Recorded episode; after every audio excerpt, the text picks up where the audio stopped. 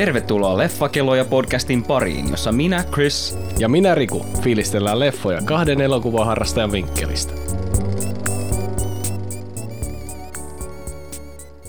Yeah, we're making a podcast. Du, du, du, du, du, du. Siinä on meidän tota, teemabiisi. Se syntyy just äsken. This is the podcast, the best podcast ever. It's called the podcast, the podcast by Riku and Chris. Yeah! Yeah! Yeah! Hei, katsottiin leffa tänään, The Lighthouse. Uh, olen odottanut pitkään pääsen näkemään tämä elokuva. Traileri teki hyvän vaikutuksen. Ehdottomasti. Mulla on itsellä ollut se kanssa tuossa kirjastossa odottamassa ja vihdoin päästiin oikeasti kattoon se. Ihan siisti.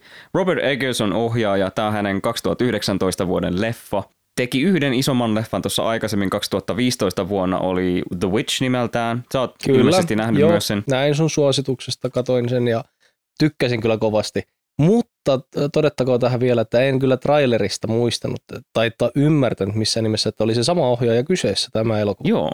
Ei, ei siis tyylillisesti tosi erinäköinen ja jotenkin eri fiilis, vaikka temaattisia ja tällaisia muita niin kytköksiä on The Witchiin, puhutaan niistä myöhemmin, mutta tota, ainakin visuaalisesti heti hyvin, lähtökohdalta hyvin erinäköinen. Joo, ja hyvin erinäköinen, mitä normaalisti olemme tottuneet näkemään tässä. Joo, siis yksi, otetaan heti tämä elefantti tässä huoneessa esille, eli koko leffa on siis mustavalkoinen, eli hyvin tämmöinen niinku taideleffa, tällainen, jos mietitään vaikka David Lynchin Razorhead ja tällaisia... Niinku... Kyllä, helposti niin tota, mustavalkoisuus tuo heti jo valmiiksi semmoisen olotusarvon. Vähän semmoinen art house. Kyllä. Mutta ehkä itselleni vielä merkittävämpi tekijä oli tässä tämä hyvin harvinainen kuvasuhde tänä Joo. päivänä. Ö, siis pohjustuksen, että tässä leffassa on hyvin semmoinen niinku ahdas tai kapea kuvasuhde. Eli on paljon niinku mustaa tilaa reunoilla. Usein me ollaan totuttu siihen, että ö, elokuvat on aika leveitä vaikka niinku valkokankaalla leffateattereissa, mutta sitten kun ne laitetaan ö, 16 kertaa 9 telkkariruudulle, niin niihin tulee sitä mustaa ylös ja alas. Joo, sen Mutta verran tässä piti se olikin lun- niinku sivuilla. Kyllä, sen verran piti luntata, että tämän kuvasuhde on siis 1,19 kautta 1. Okei, Eli käytännössä mä tiedän. neliö. Kyllä, siis Eli siltä se tämä- näytti. Joo, tämä vanha mykkäfilmien kuvasuhde. Kyllä, ja se oli hyvä, kun me, siis meillä tuli niin, niin eri sukupolvien ensimmäiset ensireaktiot siitä kuvasuhteesta, että sä olit silleen, että joo, joku semmoinen niin viime vuosisadan alun mykkäfilmi, ja mä olin silleen, että niin, tuohon näyttää ihan Instagram-videolta, että kun tämmöinen tää- niin neljän Tämä oli hieman että- yllättävä, tuntee kummankin henkihistoria, että Instagram versus ää, mykkäfilmit, mutta Juuri kyllä näin. Ollaan palattu, olta tultu niin kuin se koko täysin ympyrä. ympyrä Niin, täysin tullut. Ehdottomasti ja makea huomata, että se aiheuttaa heti erilaisia reaktioita. Ennen kuin me lähdetään syväluotaavampaan analyysiin, niin käydäänkö pikkusen läpi, että minkälaiselle ihmiselle tämä leffa voisi sopia, tai niin kuin minkälaisista jutuista ö, sä voisit tykätä tässä leffassa, ja minkälaiselle ihmiselle tämä ehkä ei vaan toimi. Joo, siis ehdottomasti, jos sä tykkäät semmoisesta niin tota, tiivistunnelmaisesta elokuvasta, jossa on pinnan alla tapahtuu. Sä tiedät, että siellä tapahtuu koko ajan jotain. Ja just niin kuin esimerkiksi jotain tämmöistä niin kuin yliluonnollista tapahtuu pinnan alla, että se ei ole niin kuin se pääjuttu, mutta siellä on jotain semmoista niin kuin hiukan, hiukan vinksin vonksin siinä pinnan alla Joo, mutta ehdottomasti, ja jos sua ei haittaa se, että niin kuin elokuva ei lopulta, niin, tai ei pidetä niin tota, katsojaa kädestä kiinni, ei välttämättä niin se Eikä haittaa lopputulema- hämmentyä. kyllä. Ja lopputulema niin tota, on tulkinnanvarainen, Mm. ei kerrottu ja selitetty. Eli periaatteessa mä sanoisin, että jos sulle niin kuin esimerkiksi David Lynchin leffa tuppoaa, sä tykkäät vähän surrealistisesta otteesta, jossa just narratiivi ehkä jää vähän, vähän tota vähemmälle ö, merkitykselle ja enemmän se semmoinen niin fiilis ja siinä, siinä oudossa tunnelmassa oleminen on niin kuin se pääjuttu, niin tämä voisi toimia aika hyvin sulle. Mutta puolestaan, jos sä tykkäät enemmän semmoisesta, niin vaikka just vaikka joku Marvel-leffa, jos on selkeä tämmöinen niin kuin hyvä vastaan paha, ää, selkeitä mennään paikasta A paikkaan B ja me halutaan sa- saavuttaa X tai Y, niin tämä ei ole niinku semmoinen leffa ollenkaan. Että tässä ei ole sitä semmoista niinku perinteistä, ää, vaikka niinku just kolmen näytöksen rakennetta, three act structure tai tällaista Ei, niinku vastaavaa. tai sankarin polkua. Ei Niin, ole. ei ole sankarin polkua. Että varmasti tästä voi löytää sen semmoisen niinku perusrakenteen, mutta se ei ole niinku niin semmoinen perinteinen. Joo, ja tosiaan niin tota, myöskään rankat aiheet ei saa häiritä. Joo. Niitä käsitellään tässä hyvin niin kuin vahvasti. Ja niin kuin hyvin voimallisesti. Että. Tämä ei ole ehkä niin, niin rankkaa kamaa kuin vaikka joku Lars von Trierin leffat, mutta jos sua ei niin haittaa tämmöiset ihmiskunnan pimeämmät puolet ja niiden käsittely, niin kuin esimerkiksi just vaikka joku seksuaalinen turhautuminen tai, tai yksinäisyys tai äh, niin kuin sen eri ilmenemismuodot ja tällaiset niin kuin epämiellyttävät asiat, erityisesti jos sulla on jotain niin kuin henkilökohtaista kokemusta niiden kanssa, niin äh, tämä saattaa tuoda jotain asioita pinnalle sulle, mutta – jos Joo. se ei haittaa, niin tässä on tietynlaista niin kuin merielämän romantisointia, mutta kuitenkin tässä on aika paljon tämmöistä niin kuin inhorealismia. Että sinänsä, niin kuin jos puhutaan genrestä, niin kuin, että minkä lajityypin elokuva tämä on, niin tätä on aika vaikea mun mielestä niin kuin ihan täsmällisesti laittaa mihinkään laatikkoon. Jos sä tykkää taideelokuvista, semmoisista, niin kuin, tämä nyt on tämmöinen mustavalkoinen oudolla kuvasuhteella 35-millisellä filmillä kuvattu selkeästi arthouse-tyyppinen, tämmöinen niin vähän taiteellinen leffa, indie-leffa, mutta niin, tässä, tässä on vaikea niin sanoa, että minkä genren muuta kuin että draama. Se on niin Kyllä, siis ää, monihan niin tota... Draama ja kauhu ehkä Joo, vai? siis moni arvostelu on niin tota, määritellyt tämän kauhuelokuvaksi. Mm mutta kauhuelokuvana tämä on selkeästi lähempänä hohtoa kuin esimerkiksi Joo. Conjuring tai Annabelle tai mitä niin, näistä tässä on, on. semmoinen tasainen kauhun tunne tai semmoinen niin epämiellyttävän pahaenteisyyden tunne Kyllä. kuin mikään semmoinen, että niin kuin joku nunna demoni hyppää kaapista ja sanoo pöö. Joo, siis tämä ei ole kauhua, joka säikyttelee. Ei. Tämä on kauhua, joka haluaa painostaa sut tietyn mielentilaan. Niin. Jos se kuulostaa semmoiselta genreltä, kiinnostaa, niin tätä suosittelen kyllä. Jep. Tämä leffa sijoittuu pääasiassa, tai itse asiassa kokonaan yhdelle saarelle, jossa on majakka, ja siinä on kaksi majakan vartijaa. Ja voisi olettaa, että siinä kun ollaan ulkona ja kuvataan semmoista niin kuin merimaisemaa, että siitä haluttaisiin tehdä avara. Jos mietitään jotain niin kuin semmoista leffaa, jossa on tosi avarat maisemat ja käytetty semmoisia linssejä, jotka antaa semmoista niin kuin avaruutta, niin vaikka The Revenant, sähän on, sä oot nähnyt The kyllä, Revenant, kyllä, siinä on niin. tosi niin kuin sellaiset äh, skaalaa niin kuin painottavat linssit Joo, käytössä. ja korostetaan ehdottomasti tätä ajatusta tästä Great Wide Open Spaces niin. ajattelusta. Amerikkalainen länsi ja tämä uudisraivaaja länsi, että se on niin valtavasti tilaa, että Joo. sä olet pieni piste siellä tilassa. Tässä oli puolestaan saatu niinku ulkotilasta klaustrofobinen, eli se niinku, me oltiin niinku ulkona, me oltiin äh, Majakkasaaressa – ja lokit laulaa ja lentelee siinä ympärillä ja se maikka näkyy aika usein siinä taustalla, mutta se oli tosi kapea koko ajan se kuva ja se loi semmoista tietynlaista klaustrofobiaa siihen, mikä tietysti temaattisesti Joo. toimi, kun siinä oli tosiaan ne kaksi tyyppiä, jotka on vähän niin kuin jumissa saarella. Öö, ensin ei ole jumissa, eli siis ihan tekee duuniaan, on maikanvartioina, mutta sitten myöhemmin öö, käy ilmi, että he ei sitten pääsekään ihan yhtä helposti siitä saarelta. Elokuvan niin tota, tapahtumaympäristöhän on hyvin vahvasti osa tätä roolihenkilöä ja vuorovaikutusta näiden roolihenkilöiden kanssa. Ja sähän puhuit aikaisemmin siitä, että miten jopa ulkokohtaukset niin saatiin vaikuttaa hyvin klaustrofobisilta. Ja tapahtumapaikkojahan tässä elokuvassa ei ole muuta kuin tämä yksi majakkasaari. Joo, ja tosiaan niin kuin kaksi roolihahmoa ylipäätään. Kyllä. Yksi paikka, tai... kaksi hahmoa. Niin. Se aika aika rajatuilla aineksilla muista lähetty liikenteeseen, mutta se toimii silti.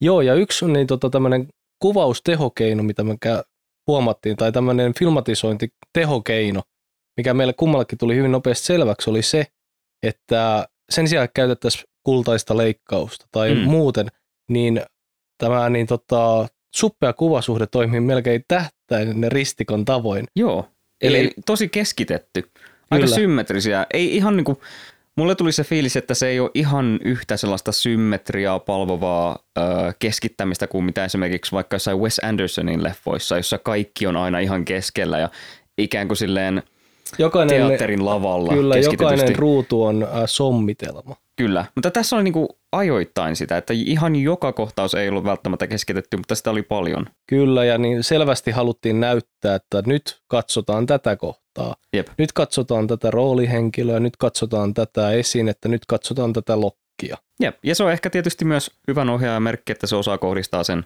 katsojan silmän siihen, mitä halutaan näyttää.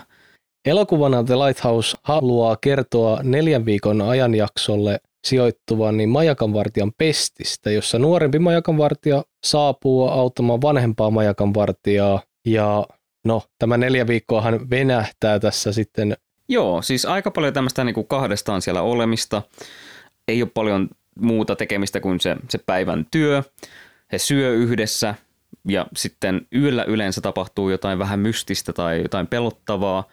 Me käydään niitä yöllisiä kohtauksia myöhemmin läpi vähän tarkemmin, mutta tota, aika tämmöistä niin syklistä, päivittäistä, kyllä, raskasta työtä. Kyllä syklisyys oli hyvin vahva tässä mielestäni niin visuaalisesti kuin myös äänimaailmaltaan. Eli jo elokuvan alkukohtauksissa niin kuulemme tämän sumutorven jatkuvan toistavan ja myös se, että miten tässä elokuvassa käytettiin dynamiikkaa äänessä. On Joo, tämä... se oli aika, aika tota pinnassa ja lujalla se, Kyllä, se tuota puhe ja muu tämmöinen oli aina hyvin hiljaista ehkäpä jopa. Mm. Ja tämä sykli aina toistui, eli se meni minun mielestäni hyvin selkeästi niin, että ää, työnteko ja nämä koneet aiheuttivat voimakkaan Joo. äänen ja tämä sykli aina eskaloitui ja sitten tuli hiljaisempaa. Ja siinä lopussa oli yhä niin jotenkin enemmän sitä, että dialogi välillä hukkui sinne koneiden äänien alle. Eli siinä tosiaan on sitä erilaista koneistoa sillä saarella, jolla muun muassa pyöritetään sitä sumutorvea. En ole ihan itse mikään ekspertti siinä tekniikassa. Kyllä, että mutta miten majakkaa pyöritetään. Miten majakkaa pyöritetään. Emme ole tämän elokuvan jälkeen. Ei, ei, ei, ei. Joo, tämä elokuva ei ole kyllä semmoinen, niin että näin pyörität majakkaa. Pikemminkin päinvastoin, että näin kyllä, se ei kannata tehdä. Juuri näin, mutta niin tota, ensimmäinen ilta kertoo jo, että nyt on kaksi erilaista henkilöä vastakkain. Ei, tehdäänkö me niin, että puhutaanko me tässä kohtaa ihan näyttelijöiden nimillä? Koska tässä leffassa on semmoinen juju, että on vähän tämmöinen niin epäluotettava kertoja Kyllä. ja hahmojen nimet vaihtuu koko ajan. Eli yhtenä hetkenä hahmo on Thomas, toisena se on Ephraim, niin tota, tehdään niin, että me puhutaan vaikka niin kuin Willem Dafoe hahmosta ja Robert Pattinsonin hahmosta. Kyllä, tämä ihan selkeyttämiseksi. Ja... Ihan kuuntelijallekin. Kyllä. Ja äh, vielä halusin mainita tuohon dynamiikan lisäämiseen, niin tota, todella harvinainen juttu tässä elokuvassa on se, että hahmot toteavat toisilleen sen, että en kuule mitä sanoit, täällä on niin kova meteli. Joo. Koska muistat viimeksi nähnees äh, tai kuullees elokuvassa tämmöisen niin tota dialogi? Just näin. Siis sehän on aina niin kuin, että ää, äh, dialogia jotenkin tietysti yleisön kannalta korostetaan. Mä sanoisin, että ehkä niin kuin lähiaikoina ainoa toinen ohjaaja, joka on tarkoituksellisesti tehnyt tuommoista epäselvää dialogia on ehkä Christopher Nolan. Kyllä. Että vaikka niin kuin Dunkirkissa, kun siinä on se sotatilanne, niin aika paljon niin kuin peitetään räjähdyksillä dialogia ja tällaista. Kyllä, mutta se on ja niin, tota... tietty ihan eri aihe. No ei itse asiassa, että mä koin, että se oli tämmöinen hetkellinen niin tota realismin hetki niin. surrealistisessa ympäristössä. Ja Joo. Christopher Nolanin Dunkirkissa ehkä tämä on myös samoista perusteluista, eli tämmöistä aitoa realismia, mm, koska mm. hyvin usein, jos me olemme meluisassa ympäristössä, niin emme, emme me kuule toisiamme. Jep. Ja se myös korosti sitä, että tämä äänen dynamiikka oli aitoa tähän ää, elokuvan maailmaan. Se oli aitoa, se ei ollut vain koettu tai tehokeino pelkästään, vaan se oli oikeasti siellä koneiden keskellä oli niin kova meteli. Mm, just näin. Mutta se tuo myös tämän rytmin, koska nämä päivät niin tota, soljuivat hyvin rutiininomaisesti sykleissä. Eli välillä olet kovassa mekkalassa, välillä on hiljaisempaa. Jep. Mutta kun tota, puhuttiin siitä, että ääni korosti sitä eskaloitumista, niin mun mielestä siinä myös visuaalisesti niin kuin leikkaus korosti sitä eskaloitumista myös, koska jos mietitään sitä siinä kohtaa, kun sitten se Pattinsonin hahmo päätyy ihan olan takaa ryyppäämään sen Defoe hahmon kanssa ja tota, ja siinä sitten aika vastuutunnottomasti riehutaan siellä majakassa ja annetaan myrskyn tuhota se majakka käytännössä kokonaan, niin siinä se leikkaustahti myös nopeutuu aika paljon, että siinä on melkein tämmöistä niin kuin jo montaasimaista äh, sitä ryppäyskohtausta, että niin kuin Kyllä, kuvataan niin kuin pari sekuntia sitä työpäivää, äh, pari sekuntia ateriaa, ja sitten niin kuin muutama sekunti sitä ryyppäämistä ja sitten taas uudestaan ja uudestaan uudestaan. Kyllä ja tästä päästään jo hyvin pitkälle siihen, että mitä tämä elokuva oikeastaan yrittää meille sanoa niin, ja symbolisoida. Mikä se pointti oli? Koska tämä nopeutuva syklihän on meille kaikille tuttu, jotka olemme joutuneet joskus rutiineihin vajoamaan. Jep. On se, että päivien merkitys vähenee, kun niistä tulee yhä enemmän rutiininomaisia. Jep. Ja mitä jotenkin irtaantuneempi sä oot kaikista muista sosiaalisista piireistä tai niin kuin sellaisesta arkielämästä. Kyllä, mikä... kiinnekohtien niin. määrä vähenee selvästi. Niin. Ja koko ajan sykli nopeutuu. Joo, ja sä oot tosiaan jumissa toisen tyypin kanssa, josta sä et niin tämän leffan käsityksen mukaan edes pidä, eikä sä luota siihen toiseen tyyppiin. Selvästi heti alusta asti näillä kahdella hahmolla on skismoa ja Jep, ei tule ollenkaan toimeen. myös ja siinä, luottamuspulaa Niin. selvästi. siinä on ajoittain semmoisia lämpimämpiä hetkiä, esimerkiksi siinä, kun tota, ää, tämä Robert Pattinsonin hahmo ää, pyytää tätä Defoe-hahmoa py- kutsumaan häntä nimeltä. Ja sitten se Defoe-hahmo vähän vastahakoisesti kuitenkin suostuu ja osoittaa Kyllä. vähän tämmöistä niin vastaan Kyllä sinun tulemista. kaupat tehdään Niin. hyvin myöhään vasta. Niin, hyvin myöhään, mutta siinä on semmoinen niin askel kohti yhteistyötä ja semmoista niin Kyllä, ja he kutsuvat toisiaan myös ystäviksi tämän kohtauksen jälkeen hyvin pian. Jep. Mutta tästä pääsemmekin ehkä jo tähän symboliikkaan, eli miten tämä hahmot vuorovaikuttavat keskenään, niin minulle tuli hyvin vahvasti semmoinen olo, että tässä on kyse alkoholismin kuvauksesta. Joo, siis mä tota, pikkusen, pikkusen lueskelin sitä, mitä ihmiset oli mieltä tästä leffasta, ja mä en missään törmännyt siihen, että, otais että tämä leffa olisi niinku alkoholismin vertauskuva. Niin mun mielestä se oli jotenkin tosi tota, sopiva vertauskuva. Ja halusitko sä vähän avata, että miten se niinku Joo, alkoholismi siis tässä? ihan äh, itse tajusin sen vasta niin kuin elokuva kehittyessä, mutta sitten kun aloin äh, elokuvan niin tota, eteenpäin rullatessa miettimään taaksepäin, Mm, niin tämähän Willem Dafoen hahmo vaikuttaa ihan siltä perinteiseltä viinapirun kuvaukselta. just näin. Eli mies on tehnyt, päättänyt tehdä päätöksen aloittaa uuden elämän. Tämä äh, Pattisonin hahmo puhuu äh, toistuvasti siitä, että hän haluaa aloittaa puhtaalta pöydältä. Ja hän tulee tänne nytten ja Majakkasaarelle ja tämä uusi esimies, tämä auktoriteettihahmo, alkaa hänelle tarjoamaan viinaa. Ja niin tota, tämä tähän toistuu yhä useammin. Ja sitten tämä minun silmissäni tämä viinapiru onkin yhtäkkiä hyvä kaveri, kun Mhm. taas otetaan viinaa. Että siihen asti he ovat hyvin toisiaan vastaan mielestäni, kunnes Robert Pattisonin hahmo avaa myös korkin ja alkaa Mm. ryyppäämään. Se on niinku se, se kiusauksen vastustaminen, mutta sitten kun sille antautuu, niin sitten se onkin yhtäkkiä kaveri se viina siinä niin, elokuvassa. hetken aikaa. Niin, hetken aikaa. kunnes niin tota, menee överiksi. Mm. Viinan ottaminen menee selvästi överiksi ja selvästi tämä kumpikaan näistä hahmoista ei ole kokematon viinan kanssa. Ei kyse ei Mm. ole siitä, että jännitettäisiin, vaan selvästi tässä kieltäytymisessä on kyse siitä, että tiedetään se entuudestaan, johtaa. että se voi johtaa pahoihin asioihin. Jep. Joo, Pattinsonin se kieltäytyminen siitä juomisesta ei ole sellainen niin kuin vakaumuksellinen, en ole koskaan ottanut tippaakaan enkä ota, vaan se on just semmoinen, että, että niin kuin mä en halua mennä sille polulle. Kyllä, ja no sitä perusteltiin mielestäni ainakin aluksi sillä, että en, ää, en juo töissä. Mm, kyllä. Ja majakavartija on aina töissä. ammattimaisuus. Kyllä, Juu. ammattimaisuuden kautta, mutta lopulta nämä kaikki esteet kyllä murtuvat. Ja meille myöhemmin selvii siinä leffassa, että ää, no tämä Pattinsonin hahmo on vähän sellainen, niin kuin, ei nyt irtolainen, mutta niin kuin kulkee duunista duuniin, Kyllä. ottaa mitä saa. Ja hän oli aikaisemmin ollut metsurina, käsittääkseni, ja tuota, siellä oli sitten tapahtunut joku onnettomuus ja oli kai sitten, oliko esimies siinä kuollut, se, ö, annetaan Joku- ymmärtää, että niin kuin hänen, hänen takiaan mahdollisesti. Ja tota, ehkä siinä oli sitten viinalla jotain osaa, ei tiedetä, mutta siinä on vähän semmoista niin kuin vihjailua. Joo, ja muutenkin tästä, niin kun alettiin puhumaan tästä viinan lähtäräämisestä Mm. tässä elokuvassa, niin itsehän mainitsin sinulle elokuvaa katsoessamme, että, että pitkästä aikaa elokuva, jossa niin tota, viinan juominen muistuttaa enemmän sitä kuvausta, mitä olen niin kuin kirjoista oppinut, että miltä Mm. ku, miten kirjailijat kertovat viinan juomisesta, miten sitä kuvataan. Semmoista niin kuin tosi autenttista ja yksityiskohtaista ja Eikä myöskään sitä perisyntiä, että niin. ää, etenkään tätä suomalaista elokuvakulttuurin hei hei nyt me äh, juopotellaan. niin. Ää, Siinä on niin semmoinen romantisoinnin henki myös pikkusen.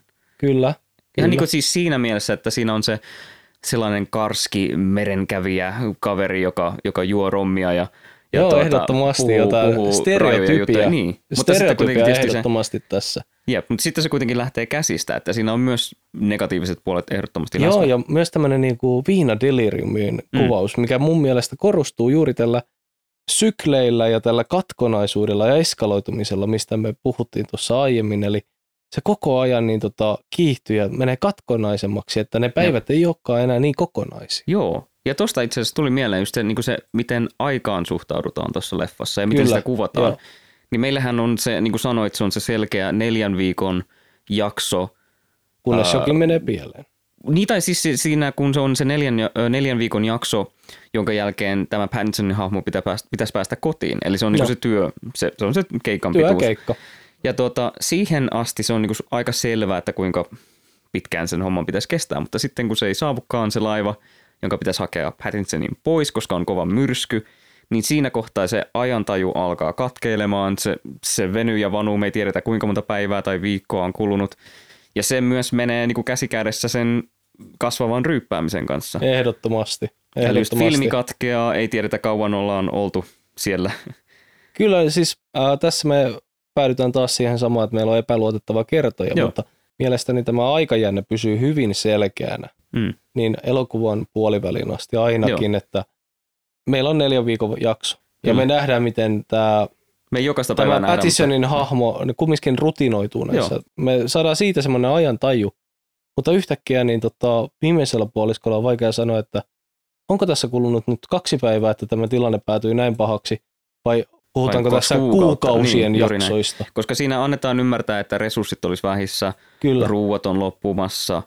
Niin siis se, he toivoisivat, että löytäisivät ruokaa, mutta löytävätkin laatikon, joka on täynnä viinaa sen sijaan, joka tietysti vaan pahentaa sitä ongelmaa. Kyllä, en ole ihan varma, että oliko tämä tämmöinen tämä Willem Dafoe tietämä piilo, koska niin. hyvin yllättävää olisi, että Majakkasaarilla olisi muoda jemma, niin, josta ei, josta ei Majakan vartija itse niin. tiedä. Juuri näin. Sen lisäksi, että tämä elokuva on hyvin symbolinen tai voi olla vertauskuvallinen, mm. eihän me, me emme saa ikinä varmistuksia mielestäni millekään omalle teoriallemme kauhean vahvasti. Ei, tämä elokuva ei siis halua antaa valmiita vastauksia ei. edes lopussa. Ei, se antaa kyllä hyvin mahdollisia, että ihmiset varmasti näkevät tämän niin kuin ymmä, omaa kontekstiaan taustaansa vasten, että mitä, mitä tämä aihe voisi käsitellä. Mm. Ja niin kuin esimerkiksi just me päädyttiin siihen viinatulkintaan, mikä mutta, ei ole ilmeisesti yleinen tulkinta. Mutta, mutta tässäkin varmasti niin tota, mä sanoisin, että suomalainen kulttuuritausta. Joo. Ja jotenkin niin, se muuten niissä hahmoissa tosiaan niiden se sellainen, miten ne näkee itsensä ja miten ne, niin kuin, miten ne kanssa käy, ää, miten, ne on, miten ne käyttäytyy toistensa seurassa. Ne on hyvin tällaisia jotenkin suomalaisen – Jäyhiä. Suomalaisen jäyhiä, juuri tällaiset Kyllä. ei oikein pidä toisistaan, ei puhu toisilleen, tai siis tarkoittaa, että suomalaiset ei pidä toisistaan, mutta siis tällainen niin kuin, ähm, vähän tällainen kärttyisä Kyllä. tyyli. Joo, siis itse pidin tätä hyvin jännänä, että tämä tuntui niin kuin suomalaista kulttuuritaustaa vasten niin kuin hyvin ymmärrettävältä elokuvalta. Joo, joo. Ei että ollut koen, että niin kuin tämä on ehkä, niin, koen, että tämä on ehkä isompi kulttuurishokki hyvin monille muille. Juuri näin. Äh, tai tässä niin on ehkä tärkeimpänä, yleisölle ehkä. Niin, tai ei välttämättä niin, myöskään niin kulttuurillisesti, mutta itse sanoisin, että kumpikin tälleen länsirannikko kasvatteina, jotka olemme käyneet niin. saaristossa. Joille lokkien ääni on lähinnä semmoinen Kyllä, kotoinen koti, juttu, eikä, koti, eikä se, että ne tulee syömään sun ranut. Joo, ehdottomasti, että lokit kuulostavat kodilta. Tai siis minä ainakin itse tunnistan itsessäni sen, että lokit kertovat, että olen nyt lähellä niin tota, rantaa. Jep. Ja itse olen aina asunut maasta riippumatta lähellä merta. Ja tosiaan vaikka tässä oli semmoisia niin kotoisia elementtejä, erityisesti meille, jotka on asuneet meren lähellä, niin ne oli jotenkin vinksahtaneita tässä. Eli ne oli Kyllä. aika semmoisia epämiellyttäviä. Tässä on yksi lokki esimerkiksi, joka jatkuvasti piinaa sitä Robert Pattinsonin hahmoa, ja se Pattinson päätyy sitten paiskomaan sitä lokkia vasten kiveä, kunnes se kuolee siinä sitten. Kyllä, ja tässä tulee myös vanha niin tota, merimieslegenda tai siitä, että merilinnut niin tota, kuljettavat tai ovat niin kuin, no tämmöistä pientä sielun siirtymää mm. korostetaan, mm. eli että niin näissä on hukkuneiden tai kuolleiden merimiesten sieluja ehkä näissä niin tota, merilinnuissa. Joo. Ja käytetään merilintuja, ei ää, lokkisanaa, mikä niin, on kyllä, myös hyvin joo. tärkeä yksityiskohta, vaikka tässä elokuvassa ei näy mielestäni mitään muuta merilintua kuin ei. lokkeja. Ei, ei ainakaan, että muistaisin. Ja tämä oikeastaan on vähän sitä just sen ohjaajan Robert Eggersin tyyliä, että sekoitetaan tämmöistä niinku melkeinpä inhorealistista tämmöistä karua kuvastoa ja tämmöistä historiallista, just vaikka niin kuin saadaan parin sadan vuoden takaa, jos nyt puhutaan tästä ja The Witchistä, Kyllä. niin semmoista niin kuin karua, ankea, menneisyyttä ja sitten sekoitetaan siihen semmoista yliluonnollista jotain äh, Witchin tapauksessa niin kuin kulttihommia, tämmöistä noituutta Kyllä. ja tässä semmoista, enemmän semmoista niin kuin melkein myyttistä. Että tässä aika usein se, se tuota Willem Dafoe hahmo lukee jonkinnäköisiä jotain runoja tai kertoo jotain myyttejä ääneen tai puhuu, niinku, Tämän, puhuu ö, Tritonista ja Poseidonista joo, kyllä, ja. Kyllä, nämä vanhat meriaiheiset myytit, mm. mutta myös tämä, hän toistaa ainakin kaksi kertaa tämän saman äh, merimiesrukouksen. Joo, mielestäni. merimies, niin aivan, merimiesrukouksen, Ilta- kyllä. Ilta palalla ollessa he, hän toistaa tämän rukouksen. Joo, Ja se on enemmän rituaali kuin äh, tapa. just, juuri näin. Ja siinä liittyen siihen, tota, kun näiden kahden päähahmon välit kiristyy siinä jossain kohtaa aika peruuttamattomasti, se oikeastaan lähtee vähän... Se lähtee koko ajan mielestäni hieman jo alkutekijöistä. Eli Joo, selvästi Pattinsonin hahmo on tämä tarkkailija. Mm. Tulee tarkkailija. Me äh, katsomme tätä elokuvaa kumminkin Pattinsonin hahmon silmin. Että me esimerkiksi halutaan tietää, mitä tämä William Dafoe hahmo tekee öisin, kun hän menee sinne sen tuota, majakan valon luo. Näyttää Kyllä. kuin hän palvoisi sitä öisin tai jotain Kyllä vastaavaa. hän suorastaan palvoo tätä linssiä, Kyllä, tai sitä valoa, kuin se olisi tulee. alttari. Tai... Ja se, on, ja se on sellainen, mikä on tuota, siinä on pääsy kielletty täältä Pattinsonin hahmolta Kyllä. ja me niin halutaan selvittää sen Pattinsonin hahmon mukana, että mistä tässä on kyse ja miksi me ei saada mennä sinne. Niin kuin se on ikään kuin, että meiltäkin on pääsy kielletty sinne Ja- katsojina. Ja itse huomasin heti tämä asente tässä Pattinsonissa. Meillä on epäluotettava kertoja, mutta hän ilmoittaa hyvin suoraan tälle Willem Dafoen hahmolle, että hän tekee kaikki työt. Mm. Ja tämä Dafoen hahmo vain niin tota, chillaa käytännössä. Kyllä, siis se, Chillaa ja ryyp. Niin, tämä dynamiikka siis näiden hahmojen välillä on lähinnä se, että tämä Willem Dafoe hahmo on semmoinen niin orjapiiskuri käytännössä. Hyvin, vetoaa aina hyvin auru- julma. Joo, Antaa vetoaa vain huonoa palautetta. Mä oon täällä pomona, sä oot täällä tällaisena oppipoikana. Tee Kyllä. hommas, äh, älä kitisen vastaan tai äh, merkitsen sun tietoihin, että oot niskuroinut ja lähetän sun Aivan, kotiin joo. ilman palkkaa Tässä ja oli kyllä joo, että niin tota, en ymmärtänyt ihan, oliko kyse palkasta vai jonkinlaisesta merimieseläkkeestä, mutta se, Joo. että hän kirjoittaisi niin, että tästä niin tota, työstä koituva hyöty Mm. mitätöisiin. Niin, just näin. Että toinen kokee tekevän rahatavansa suorastaan Niin, niin. Toistuvasti. Ja me toinen nähdään, että Pattinsonin hahmo raataa. Kyllä, hän raataa päivästä toiseen, tekee aika, aika tuota, niskalimassa siellä Kyllä duunia ja työtä ja välillä vähän turhaakin duunia, josta sitten saa moitteita, että hei, tämän voisi tehdä helpomminkin, mutta kuitenkin hän yrittää. Ei ole mun mielestä missään nimessä laiskasta hahmosta kyse. ei, vaikka tämä niin tota, Willem Dafoen hahmo hänen näin Antaa niin haluan- ymmärtää, että Kyllä. olisi. niin haukkuu hänet kumminkin. Mm. Ja no, itselleni tuli hauskasti tästä niin tota, saaristolais- tai saariteemasta ja muusta, niin tota, ja Willem Dafoen ulkonäöstä tuli tämä Rauni Reposaarelainen mieleen. Muistatko, siis Samurai. Rauni Reposaarelainen, samanlainen hullu katse ja parta. Ja, niin, niin. ja sitten kumminkin tämä Willem Dafoen ennakko-oletus minulla, että miten pitkään, niin tota, tai siis, että katson vieläkin Willem Dafoeta. Mutta selvästi niin kun, olin todella tyytyväinen tässä elokuvassa siitä, että se taittopiste, Mm. jossa huomasin, että, niin tota, että niin kun nyt katson tätä roolihahmoa, hän on oikeasti. Ää, päässäni nimesin hänet vain vanha vihainen mies. niin, niin. No sehän Oli se, kun hän kiteytyy. antoi Pattersonin hahmolle pitkän huudon. Jep. Pitkät huudot, mutta tajusin, että se oli niin immersiivinen kohtaus, että ei, ei siinä kohtaa enää ajatellut pätkääkään, että että tässä katsotaan kaksi- Willem Dafoeta, Niin. vaan tässä katsotaan vanhaa vihaista merikarhua tai majakanvartijaa huutamassa siellä niin tälle nuoremmalle oppipojalle. Joo, siis mun mielestä tässä elokuvassa ei niin kuin näkynyt niiden, kun helposti jos on tällainen projekti, jossa on kaksi näyt, niin kuin hyvin tunnettua näyttelijää, joka koko elokuvan näyttelee toisiaan vastaan, niin siitä tulee helposti semmoinen niin kuin fiilis, että tässä on nyt ego vastaan ego, mutta tässä ei ollut mun mielestä yhtään sitä, että se on, ne, ne oli tosi uppoutuneita niihin rooleihin, saa tosi niin kuin luonnollisia niinä hahmoina. Kyllä, ja varmasti tämä visuaalinen ilme ja muukin auttoi siinä, että unohdettiin mm. nämä niin kuin, Mitä mieltä sä olit, kun puhutaan nyt tuosta visuaalisesta ilmeestä, mitä mieltä sä olit siitä, että tämä oli tosiaan mustavalkoinen leffa? Palveliko se sun mielestä tätä, tätä hyvin? No itse asiassa, jos mietitään, että miten monotoninen tämä ympäristö muutenkin olisi, Niin. niin mä en ole ihan varma, että sillä oli oikeastaan mitään vaikutusta. Okei, koska mulla tuli vähän se fiilis, että no tietysti koska äh, tuo Robert Eggers tykkää historiasta ja tykkää niin sijoittaa tarinoitaan menneisyyteen, niin olisiko tässä ollut just se, että halutaan niin kuin tehdä siitä vielä vanhanaikaisemman näköinen käyttämällä just tätä vanhanaikaista kuvasuhdetta ja sitä mustavalkoisuutta. Ja tämä oli ilmeisesti myös 35 millisellä filmillä kuvattu, mm. että ei ihan mikään IMAX-kokemus kuitenkaan. Kyllä tässä ei haettu hifiä, vaan ehkä ei. low niin. niin tota, mentaliteettia ennemminkin, mutta Joo. kyllä ja. mä, olin, mä en ole ihan varma, niin kuin, mitä mun pitäisi olla mieltä siitä että oliko se hukattu mahdollisuus vai tarkoituksenmukaista, koska mulle tuli ainakin semmoinen olo, että mä olin yllättynyt siitä, miten vähän merkitystä loppujen lopuksi tällä kuvasuhteella tai värien mm. puuttumisella no mulla oli. Sen unohti aika koska, nopeasti. Niin etenkin, no me katsoimme tämän pimeässä elokuvahuoneessa, joka Joo. auttaa meidät vielä keskittymään siihen, mitä meille näytetään.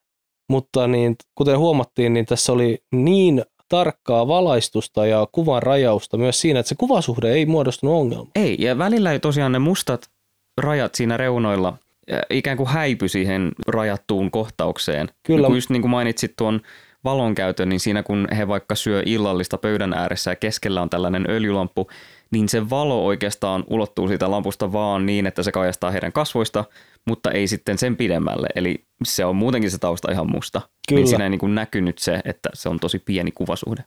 Ja ulkokohtauksissahan hän kulki tämmöistä railoa pitkin melkein, kun kärrättiin ulkona hiiliä. Hmm. Ja suurimman osan ajasta ulkomaailma oli uhkaava. Meri oli vaarallinen ja myrskyisä. Joo. Itse asiassa, mutta siinä mun mielestä se mustavalkoisuus palveli aika hienosti, että se meri oli semmoinen niin ihan pikimusta.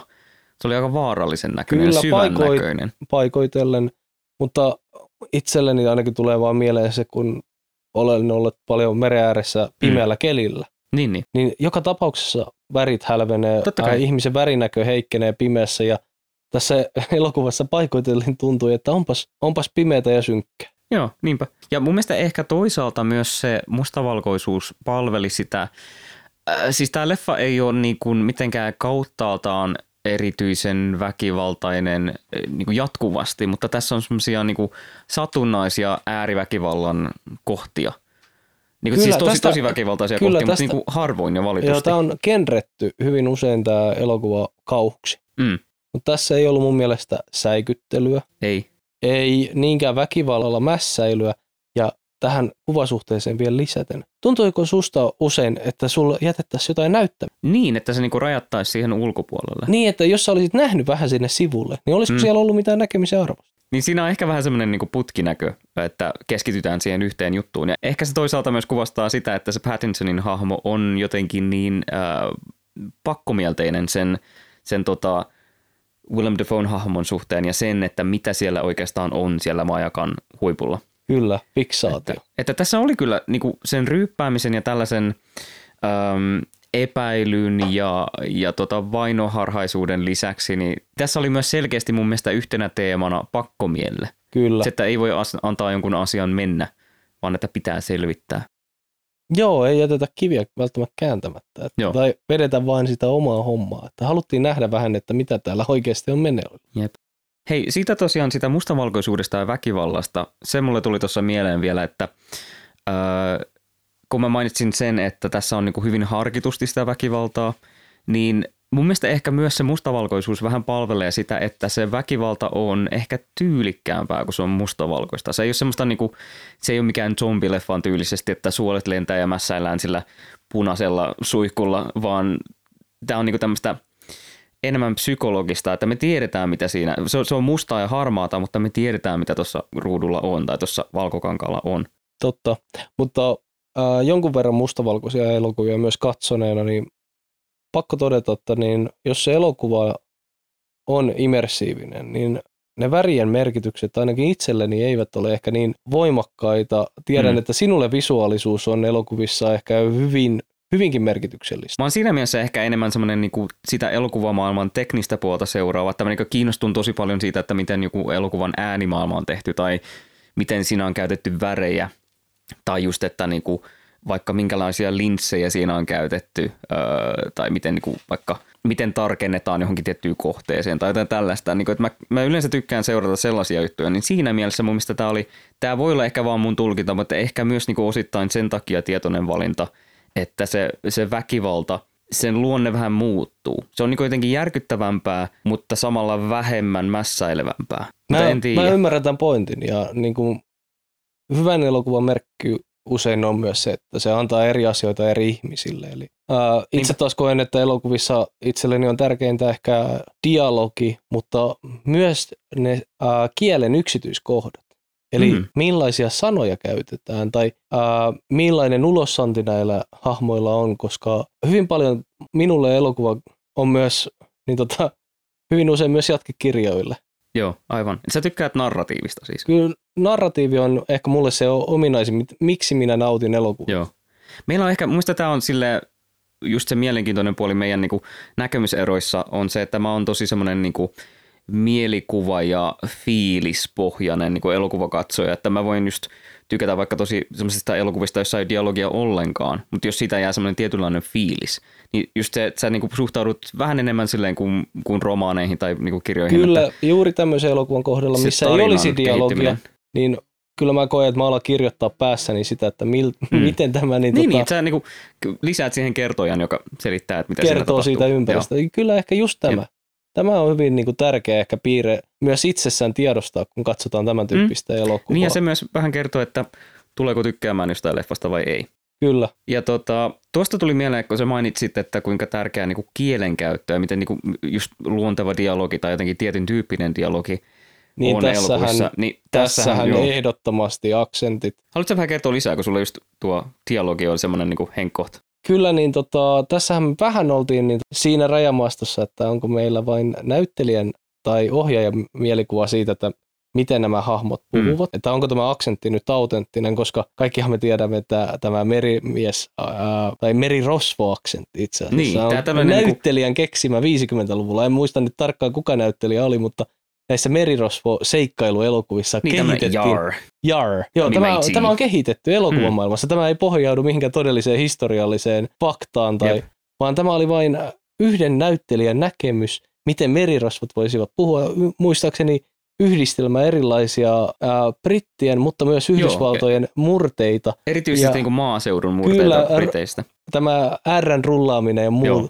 tällainen, mutta sitten tässä oli niin kuin New England-tyylinen Joo, aksentti kummallakin, mutta tähän oli selvästi Willem Dafoen hahmoon Joo. tuotu tämmöinen merikarhu, karskimpi puhetyyli. Sen mutta takia mä vähän hämmensi se siinä, kun mä mietin, että okei, tämä hyvin löyhästi pohjautuu walesiläiseen tarinaan, mutta ilmeisesti sitä ei ollut haluttu tuoda tähän, vaan tämä oli just, niin kuin sanoit, New England, niin kuin Amerikkaan sijoittuva, mutta semmoinen Kyllä. tosi niin kuin, äh, aika sellainen vanhahtava New England-aksentti. Mutta sitten just Melkein skottisiirtolainen oli tämä Willem Niin. Dafoe, Niin koska niin, oli sitä tota, niinku- sillä oli hyvin ei vahva, ollut yhtään niin kuin amerikkalaiskuuluinen se. kyllä. Vai? Ja, ja niin tota, muistetaan myös, että niin, tota, tässähän menee sitten, voimme olla tietenkin väärässä tässäkin asiassa, mutta sinä en mielestäni ole väärässä, että Robert Pattinson on niin tota, brittinäyttelijä, On. mutta tässä elokuvassa se selkeästi edusti enemmän amerikkalaista hahmoa. Joo, si- hänellä oli tota selkeästi semmoinen äh, New England-tyylinen, ähm, että ei kauheasti korosteta ärriä. Joo, ja tässä mielenkiintoinen fakta myös tämä merikarhu ja tämä, miten Willem Dafoen hahmo niin nä- esiteltiin ja nähtiin. Mm. Niin visio- visuaalinen yksityiskohta oli tämä hänen tatuointinsa, mikä mun mielestä korostettiin. Rintakehässä tämmöinen purjelaivan tatuointi. Joo. Ja hän ilmeisesti, Melkein stereotyyppinen sellainen Kyllä. tatuointi. ja melkein, ää, en muista sanoiko hän suoraan, mutta ainakin vihjattiin tai annettiin ymmärtää, että hän olisi ollut merikapteeni ennen tätä pestiä. Mutta tilanteen eskaloituessa Robert Pattinsonin hahmo kyseenalaistaa jopa tämän. Että olitkohan, mm. Tai et hän sinä edes ollut mikään kapteeni. Ja tämä taas tosiaan palaa siihen epäluotettavaan kertojaan, että kun me nähdään joitain asioita, jotka tapahtuu, mutta kummatkin hahmot toisinaan kieltää joitakin niitä asioita, joita me nähdään. Me ei esimerkiksi nähdä, että onko, onko tuo Willem Dafoen hahmo ikinä ollut kapteeni, mutta me vaikka nähdään se, että uh, Willem Dafoe lyö kirveellä rikki soutuveneen, jota tämä Pattinsonin hahmo haluaa käyttää, mutta sitten ihan seuraavassa kohtauksessa tämä Willem Dafoen hahmo sanoo, että Pattinson itse tuhosi sen veneen kirveellä. Kyllä, ja tässä kohtaa totesi, että hemmetti, onko meillä käsissä Niin. taas Fight Club? Niin, että siis se, Tai se kävi meille jopa mielessä. toistuvasti. Niin. Toistuvasti jo aikaisemmin näiden tilanne Onko nämä sama tyyppi? Kyllä, koska sitä vihjataan mutta me emme ikinä saa varmistusta näistä Ei. asioista. Periaatteessa siinä kuitenkin niin kuin mun mielestä loppuun asti halutaan väittää, että se olisi oma tyyppinsä. Uh, spoilers, tietysti jos te nyt kuuntelette tähän Tähän asti olette niin, jo olette jo kuunnelleet. kuunnelleet, niin tiedätte, että spoilereita on. Niin tuota, tämä Pattinsonin hahmo siis tappaa äh, kirveellä lopuksi tuon Willem Dafoe hahmon sen jälkeen, kun tämä Dafoe hahmo hyökkää Pattinsonia vastaan äh, ja tosiaan lyö kirveen hänen kalloonsa, niin siinä niin annetaan ymmärtää, että tässä olisi ollut oikea ihminen, joka just Kyllä, tapettiin. mutta samassa välähtää tämä edellinen ää, Niin. Pattinsonin edeltäjä. Niin, ja tässä on tosiaan aika vahvasti keskiössä niin kuin, erityisesti siinä joka päivän ää, päätteeksi on tällaiset niin kuin, hallusinaatiot. Ja juuri siinä lopussa, kun hän on tappanut tämän Defoe hahmon, niin kuten sanoit, siinä välähtää joku aivan muu hahmo, jota me ei olla nähty. Joku Joo, hänet on ehkä hahmo. mainittu nimeltä Niin, aikaisemmin, mutta tämä on aivan uusi kasvu, aivan Kyllä. yllättäen meille. ja Ja sitten sen jälkeen tämä Defoe näkyy jonain tämmöisenä krakenmaisena merihirviötyyppinä, Kyllä, jolla on lonkerot. Kyllä, Öö, ja aika vahvasti tämmöistä niinku, no psykoosia pojitaan tässä, tässä leffassa. Niinku, kyllä, kun on sivutaan. deliriumi on Kyllä, päällä. Mutta niin, tota, itse ainakin niin monissa näissä hahmoissa mietin sitä, että onko kyse niin kuin näistä niin sanotusti red herring. niin. Tai johdetaanko sitä katsojaa johdataanko harhaan? meitä katsojina oikeasti harhaan, koska emme ole vielä maininneet, mutta tässä elokuvassa esiintyy pari kertaa merenneito. Joo, niin, niin, niin kuin mä tässä aikaisemmin mainitsin siitä, että miten niin kuin aina päivän päätteeksi tulee jotain tällaisia niin kuin näkyjä tai, tai hallusinaatioita, niin tässä on tosi tämmöinen niin kuin, melkein just inhorealistinen, arkinen se työpäivä ja sitten aika usein siinä päivän päätteeksi, kun hahmot on jo menneet yöpuulle, niin tulee jotain tämmöistä hyvin yliluonnollista. Haluaisitko avata sitä hiukan? Joo, mä koin että hyvin vahvasti, että se johtui niin tuosta ylirasituksesta heti ensi alkuun. Niin, että se oli ihan vaan semmoinen, niin että ei kestä stressiä ja Niin, tai siis vähän selvästi se fyysinen rasitus oli niin tota, todella rankka. Ne työt Mm. siellä saarella oli rankkoja ja yöllä niin tota, se väsymyksen taso on jo saavuttanut semmoisen Aivan. pisteen, että alkaa nähdä näky. Joo, ja sehän on varmasti monille tuttu, kun on tehnyt pitkää yövuoroa, niin siinä alkaa ehkä jo kuvitella asioita. Ei ehkä sillä skaalalla, mitä tässä leffassa, Ei että tässä se ehkä mutta eskaloituu ja vielä tästä merenneidosta, niin kyseessähän ei ole mikään Ariel-hahmo, vaan ei, vaan tällainen enemmänkin kuin myyttinen, pelottava. Seireeni melkein. Melkein Tai- Seiren, joo, ja itse asiassa hän kiljuukin siinä jossain kohtaa. Ei mitenkään kauniisti, Heti kuten ensin, Seireni, mutta e, niin, tämmöinen banshee-mainen, tai joo. tämä ahdistava huuto. Mm. Kyllä, että tämä hahmo ei ole millään tapaa ainakaan alkuun miellyttävä. Hei, siinä on tietysti se, että ne tuota, merenneidot esitetään aluksi aika niin kuin erottisessa valossa, Mm. Ja siihen tietysti myös liittyy se, että nämä kummatkin miehet, äh, siis heteromiehinä tässä oletettavasti ainakin, äh, tässä on paljon siis heteronormatiivista tämmöistä kuvastoa, mutta niin kuin oletetaan, että he on siis heteromiehiä ja tota, eivät ole nähneet naisia pitkään aikaan. Kummatkin on aika sille hätää kärsimässä tämän asian suhteen, erityisesti Pattinsonin hahmo. Ja sitten kun hän kuvittelee näitä merenneitoja, niin ne on tosi erottisesti kuvattu, mutta sitten aika nopeasti niistä tulee hirviömäisiä. Kyllä, kyllä. Äh, mutta tämä hirviömäisyyshän ei haittaa hahmoa. Kyllä.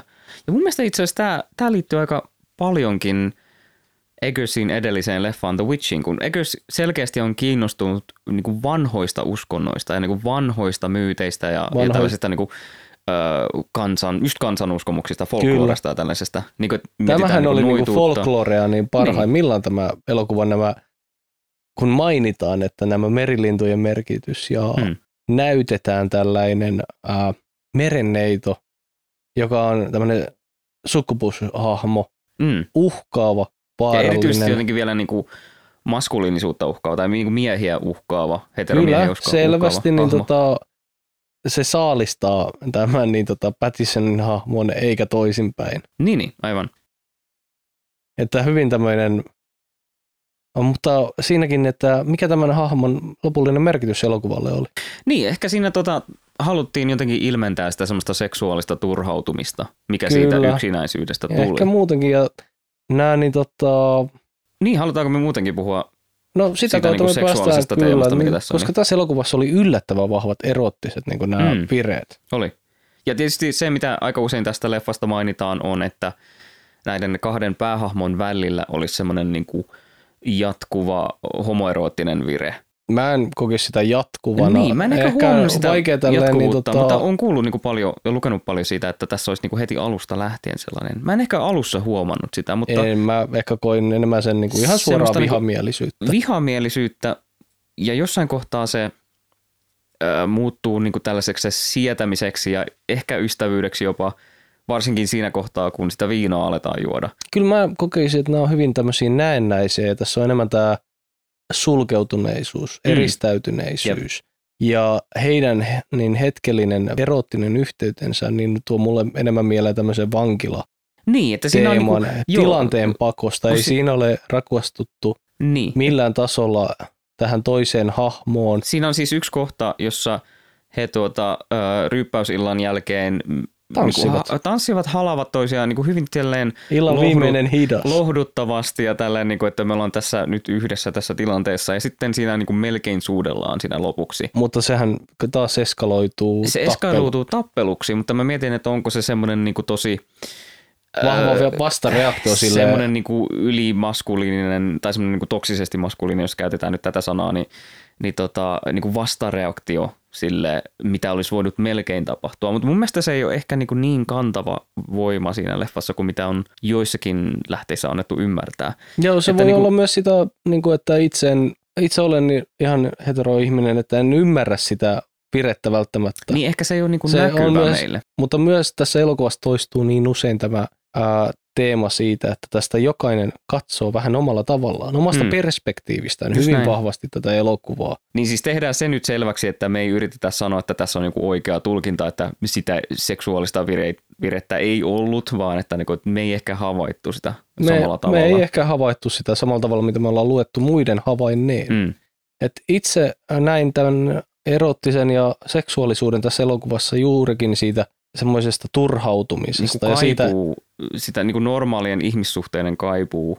Ää, myös niiden, mutta tämä seksuaalisuus oli mun mielestä ihan selvästi ää, näytetty fyysisenä Joo, aivan. Niin, että se oli että tosi toistuva tällainen, niin tämmöinen onanointi, josta ei haettu edes... Tällainen lihallinen Niin, tarve. tämmöinen vihainen runkkaaminen suoraan sanottuna. niin. Mutta kyllä niin tota selvästi tästä niin kuin aktista ei, niin nämä hahmot ei niin kuin nauttineet. Ei. Um, se oli se oli melkeinpä niin välillä pakonomaista.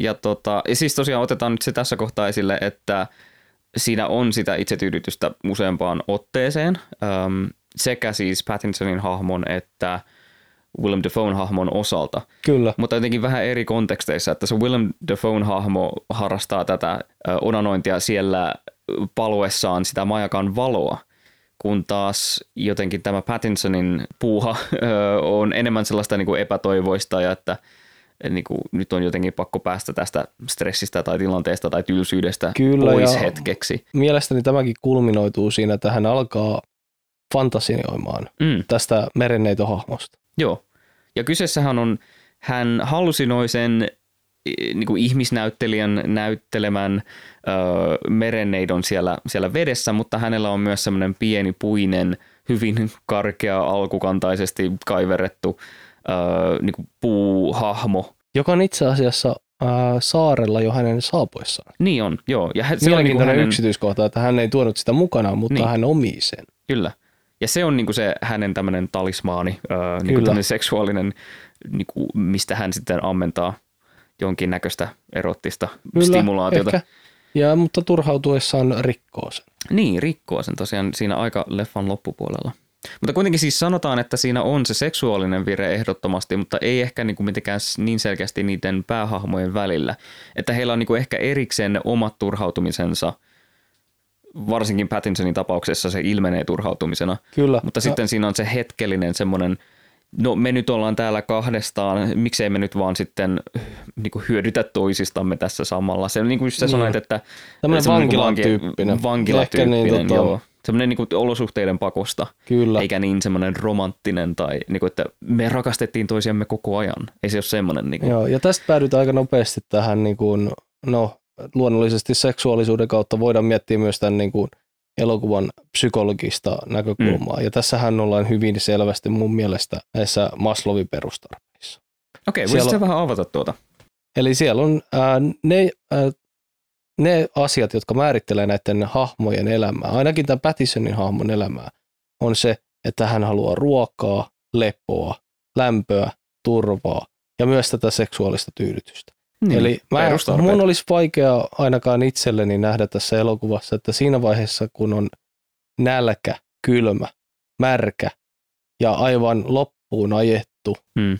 työssä, että siinä haetaan ylempää erottista tyydytystä, vaan se on vain se Tai, tai Release. romantiikkaa tai Kyllä, niin kuin vaikka, juuri niin, tämmöistä romantiikkaa ei ole siinä kohtaa, kun ihminen on ajettu niin äärirajoille, niin se ei ole ihmispsykologiassa yleensä se, että nyt haen itselleni minkälaista erottisuutta tai rakkautta, vaan Eli sillä ne haetaan, nautinnot myös niin kuin yksinkertaistuu, ne perustarpeet kyllä perustarpeet ovat hyvin yksinkertaisia. Nyt ryypätään vain sen takia, että ei muisteta, että miten ikävää meillä on. Se on ja siis se myös se, niin tota, turruttava. kyllä, ja se runkkaaminen on myös, se on vaan tämmöinen hetkellinen release, se, ei näytä nautinnolliselta. Ei, se on se, Se että on- voi hetkeksi unohtaa, minkälainen tilanne Kyllä se on fyysinen päällä. suoritus. Juuri näin. Ja se oikeastaan kuvastaa hyvin paljon semmoista keskeistä teemaa, mikä on yksinäisyys siinä elokuvassa. Yksinäisyys, äärirajoille meneminen. ja semmoinen eristäytyneisyys. Kyllä. Ja se, se yksinäisyys, niin kuin, tässä leffassa ilmenee se, miten sä voit olla jonkun toisen henkilön kanssa ja silti käytännössä täysin yksin. Ja se Mm. just, musta se kuvastuu siinä, kun he on niin eri mieltä niin monesta asiasta. He ei, niin kuin, he ei tule toimeen keskenään suurimman osan ajan leffasta ja ei niin kuin ymmärrä toistensa perspektiivejä, on tosi vastakkain koko ajan. Eli siinä ikään kuin varsinkin tämä Pattinsonin tämmöinen alisteinen hahmo on koko ajan käytännössä henkisesti ainakin yksin. Kyllä.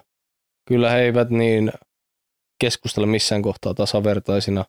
Ja tämä ympäristö ja muu, niin meidän on ehkä nykypäivänä vaikea ymmärtää ja muistaa sitä, että siellä ollaan eristyksissä. Mm.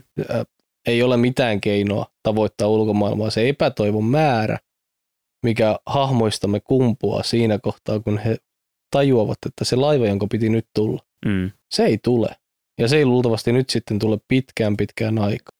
Ja Pattinsonin hahmollahan on vähän tämmöistä niin kuin naivia optimismia siinä, että no se nyt ei tuu, ehkä se tulee kohta, se myrsky laantuu tai jotain tällaista. Ja Willem Dafoe hahmo vanhana kokenuna konkarina sanoi, että ei, siis nyt me pitää, pitää varautua. Mä sanoin sulle, että sun olisi pitänyt äh, Säännöstellä ruokaa. säännöstellä ruokaa, sä et kuunnellut mua.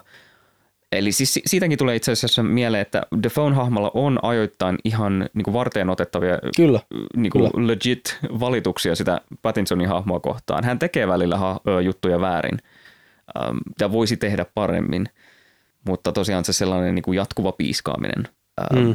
menee mutta yli. tässä, tässä koen selvästi, että ollaan taas sillä rajalla, että onko tämä Dafoen hahmo edes todellinen, Mm, onko hän jonkinlainen niin kuin projisointi jostain. projisointi, viinapiru tai oman tunnon ääni tai jo- joku tämmöinen pään sisäinen kumminkin joku henkilökohtainen demoni. Kyllä, henkilökohtainen demoni ehkä olisi hyvä määritelmä, koska me emme koskaan näe Dafoen hahmon työn jälkeen muuta kuin itse asiassa illallisin. Niin, eli kun hän tosiaan pistää tämän Pattinsonin tekemään kaikki duunit, niin Kyllä. varsinaisesti hän, niin kuin tämän Defoen konkreettinen vaikutus sen saaren päivittäisiin askareisiin on tosi minimaalinen.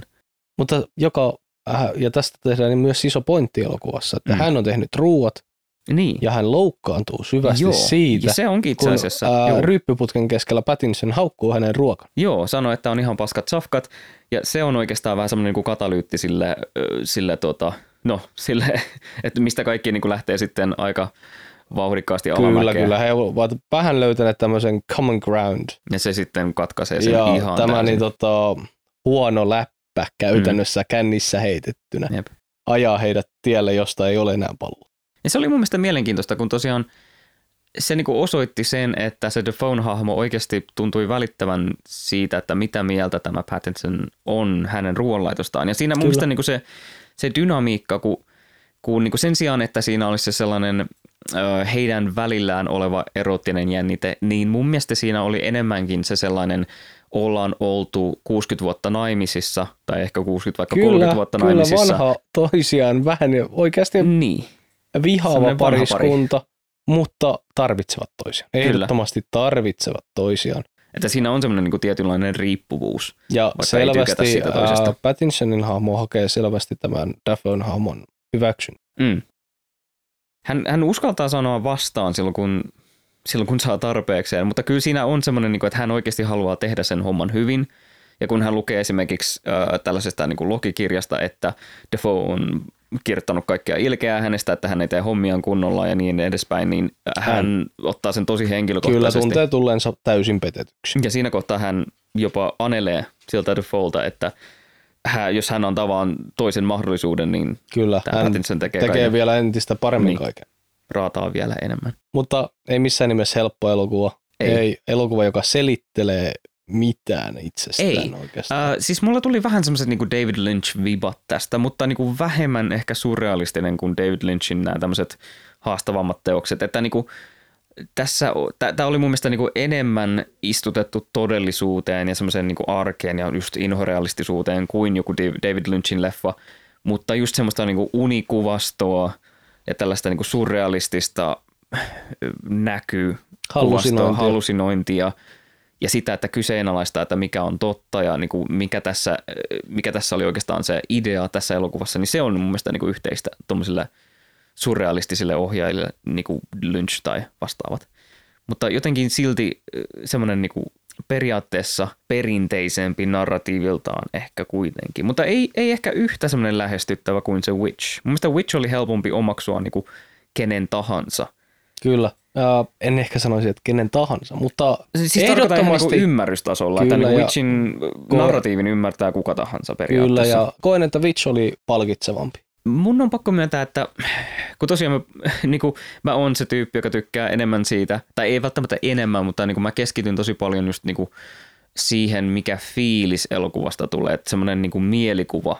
Ähm, mä jotenkin niin ajattelen elokuvia enemmän niin maalauksina. Kyllä, niin, niin sä koet et, sitä. Niin sä mä koen sitä, niin taiteena katsot. enkä niin tarinana välttämättä Kyllä, niin ja paljon. itse pidän... Kuulostamatta siis te, te, te, tällaiselta äh, hienostelevalta, mutta se on jotenkin se, miten mä vaan omaksun elokuvia. Kyllä sä, äh, sä fiilistelet hyvin vahvasti sitä tunnelmaa. Tunnetta, niin, kun sä katsot niin. sitä. Joo, ja miten ne kaikki ja, palaset loksattaa, kyllä. ääni, kuva, miten se on leikattu. Kyllä, miten, miten se kone niin sanotusti toimii. Niin, se, se on niinku se semmoinen holistinen osiensa summa. Joo, ja mulle ehkä itse asiassa niinku tärkeämpää olisi ehkä kumminkin se tarina. Joo.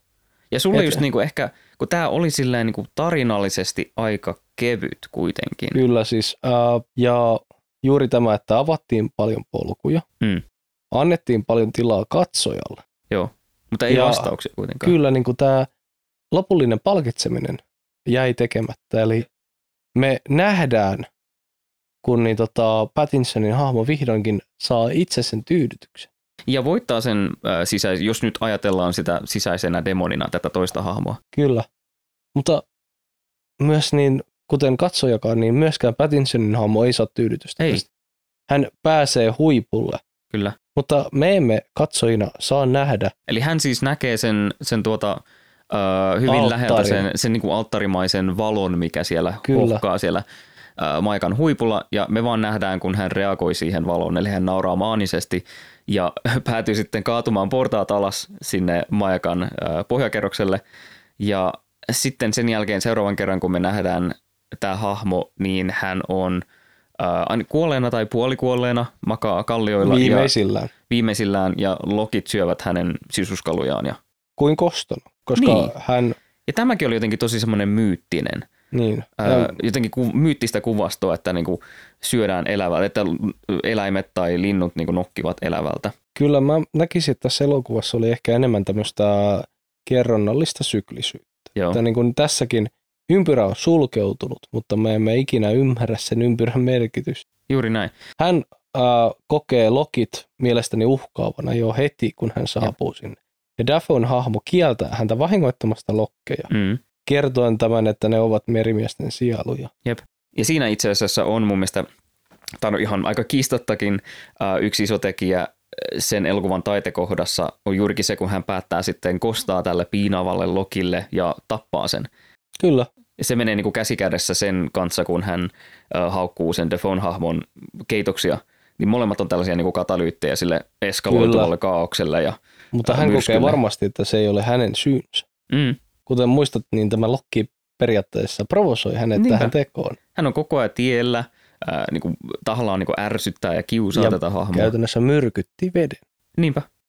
Tai hän, ää, lajikumppani oli Niin, lajikumppani kaivo, kaivossa ja pilasi tämän juomaveden. Jep. Minusta tämä elokuva niin todella vahvasti vain pyörii näissä ihmisen perustarpeissa. Jep. Ja mitä tapahtuu, kun niitä ei pystytä täyttämään. Kuinka niin kuin pieni asia voi ajaa sut sen reunan yli. Niin, kyllä. Siihen, että se vaikka just murha, mutta siis tapat tässä login, murhaat toisen ihmisen, jos se nyt otetaan kirjaimellisena tekona, ää, niin miten niin pienistä tekijöistä se voi lähteä se eskaloituva sellainen Kyllä. se lumipallo, joka vyöryy sitä mäkeä alas.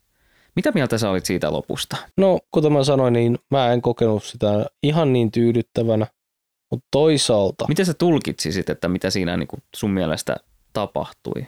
Mitä sä luulet, että siinä haettiin takaa? musta tuntuu, että tässä niin kun kulki rinnakkain muutama juoni. Joo. Ja mä kokisin, että tämä ympäristö kosti tälle Pattinsonin hahmolle hänen Mm. riittämättömyytensä kumminkin. Minun mielestäni niin tässä oli tärkein oli kohta se, että kieloista huolimatta hän vahingoitti tätä, tappoi väkivaltaisesti tämän Lokin. Ja nyt Lokit saivat lopulta kostonsa. No tässä oli itse asiassa, mulle tuli tässä leffan aikana äh, jonkun verran mieleen tuo Herman Melvillin Moby Dick. Joo, Jos mä mietin just semmosia samaa. klassisia itse asiassa... merenkäynti, meri, karski merikarhu, jolla on joku äh, pakkomielle, niin hyvin jotenkin samantyyppistä. Ja niin tota, oli varautunut siihen, että sanat ää, tai sanasto ja dialogi olisi samanlaista kuin Moby Dickissä. Mm. Mm. Mutta se ei ollut ihan, Ei, se oli enemmänkin se Eh, tosiaan hyvin- ehkä yritetty sitä autenttista sen ajan kyllä, kyllä, koska niin tota, Melvillen Moby Dickissä niin tota, dialogihan on hyvin siistittyä ja Niin teknistä. modernisoitua ehkä ja vähän niin kuin, tai silleen niin teknistä. Minun mielestäni Niin, niin, semmoista niin. niin. ammattikieltä hyvin pitkälti. kuin että- kirjailijan kirjoittamaa. Tai siis sellaisen, joka hallitsee kielen hyvin. Eikä Ja niin ymmärtää niin kuin- alan. Ymmärtää juuri sen joo. metsästyksen. se, se arjen kuvaus on enemmänkin vaan tämmöinen niinku, ä, tapa välittää sitä kurjuutta, eikä sitä, että minkälaista tarkasti tämän vartijan elämä on. Kyllä, kyllä. Että ehkä se yhteys Moby Dickin ja tämän välillä oli sen lisäksi, että molemmissa oli aika kantavana teemana tämä tällainen pakkomiele jotain kohtaan, mm. ää, niin oli mu- myös tämä tällainen niin kuin luonnonvoima ää, vastustajana tai niin kuin antagonistina. Kyllä, tällaisena, niin kuin- kyllä. Ehdottomasti ihmisen pianuus näiden haasteiden Joo. edessä. Kyllä. Että niin kuin oli se sitten meri tai, tai joku tällainen niin kuin, massiivinen valas, joka vaan pystyy nielasemaan sut hetkessä tai upottamaan sun laivat, niin siinä kummassakin tapauksessa on tällainen eh, juuri niin kuin luonnon voima vastassa. Kyllä. Ehkä me olisi tässä kohtaa hyvä kiteyttää muutamia tämmöisiä perussyitä, että miksi tämä leffa olisi katsomisen arvoinen ja vastapainoksi myös sellaisia syitä, miksi tämä leffa ei ehkä toimi. Koska me halutaan kuitenkin, että kuuntelijat sais semmoisen käsityksen, onko tämä leffa heille vai ei. Lähdetäänkö liikkeelle siitä, että kenelle tämä ei toimi, niin voidaan sitten päättää niihin positiivisiin juttuihin, että miksi tämä on hyvä. No mä sanoisin ehdottomasti, että tämä elokuvahan on todella niin kuin haastava. Ja jos haluaa semmoisen selkeän perinteisen narratiivin ja tarinan, missä on alku, puoliväli, tarina haukka ja loppu. Ja selkeä niin. Ehkä semmoinen niin kuin joko hahmon kehityskaari tai paha saa palkkansa tai jotain tämmöistä niin kuin klassista rakennetta. Kyllä, niin tämä on ehkä enemmän elokuva, missä niin tota, selkeästi niin se on immersiivinen. Mm. Ja se on Kokemus. hyvin intensiivinen silloin, kun sä katsot sitä. Mutta sitten kun se on ohi, niin kyllä se aika lailla on ohi. Äh, Suosittelen katsomaan jonkun kanssa, että tätä voi purkaa, koska jos tämän katsoisi niin kuin yksin, niin kuin hyvin usein itse katson paljon elokuvia myös yksin, niin sitten tämä jättäisi aika tyhjän fiiliksen. Mm. Mutta Mä haluan tuota tuoda tuohon toisen näkökulman. En missään nimessä halua kiistää sitä, mitä sä sanoit, koska mä ymmärrän täysin sen, että kaverin kanssa on paljon helpompi purkaa tämmöistä leffaa. Ää, mä itse tykkään katsoa just tällaisia haastavia leffoja usein yksin, äm, vaikka just David Lynch-tyyppisiä, koska siinä jotenkin niin on avoin sille kokemukselle, mikä siitä leffasta tulee, eikä niinku Joo. siinä, siinä ei saa sitä ulkopuolista inputtia, että siinä, niinku, an, siinä niinku antautuu sen leffan vietäväksi, mikä on toinen tapa nauttia, nauttia tämmöisistä leffoista. Ää, kummitkin, kummatkin on siis yhtä valideja tietty. Mutta tota, no jos mä tässä ottaisin kuitenkin välissä esille, että minkälaiselle ihmiselle tämä leffa voisi sopia, niin mä sanoisin, että jos sä pidät jotenkin semmoisista niin visuaalisesti hyvin erilaisista omaperäisistä leffoista ja sellaisista, jotka on enemmän kuin just ma- niin kuin sarjamaalauksia, jotka on laitettu yhteen niin, että niistä tulee illuusio liikkuvasta kuvasta, jos hiffaat. Kun mulla jotenkin tuo Joo, siis... niin kuin päällimmäinen ajatus tuosta leffasta on enemmän visuaalinen kuin mitään muuta. Joo, ja mä haluaisin korostaa tuossa sitä pointtia, että mä ehdottomasti niin, äh, suosittelisin katsomaan tämän Joo. elokuvan ennen kuin saa minkäänlaisia ennakko Niin, koska joo. tämä on niin palkitsevaa katsoa niin kuin siinä mielessä, että sä voit koko ajan itse miettiä, mitä mieltä minä olen tästä. Niin, niin juuri näin. Siis tämä on ihan täysin koska niin kuin tulkintojen hy- elokuva. Kuitenkin. Kyllä, ehdottomasti. Ja jos kuuntelee jonkun muun tulkinnan, niin helposti ajautuu siihen, että haluaa vaan varmistaa. Hmm. Ja sen takia me halutaan tässä just painottaa, että me ei niinku välttämättä ole mitenkään jyrkästi päädytty siihen, että tämä elokuva kertoo tästä tai tämä on, tää on allegoria tästä, Tämä on äh, elokuvaharrastajalle palkitseva elokuva. Joo. Koska tämä on ainakin auttaa siihen, että jos on turtunut siihen normaaliin massaelokuvaan, niin tämä ainakin herättelee, koska se hyvin eri tyyli. Ja mä sanoisin, että jos sä oot pitänyt ton Eggersin aikaisemmasta työstä, niin kyllä tämä, niinku, vaikka tämä on hyvin erilainen elokuva kuin The Witch, niin tässä on kuitenkin paljon yhtymäkohtia ja niinku jotenkin temaattista ja tyylillistä semmoista yhtymäkohtaa, mistä varmaan tuut tykkäämään. Joo, ja että mä... en usko, että vihaat tätä, jos tykkäisit tuosta Witchistä.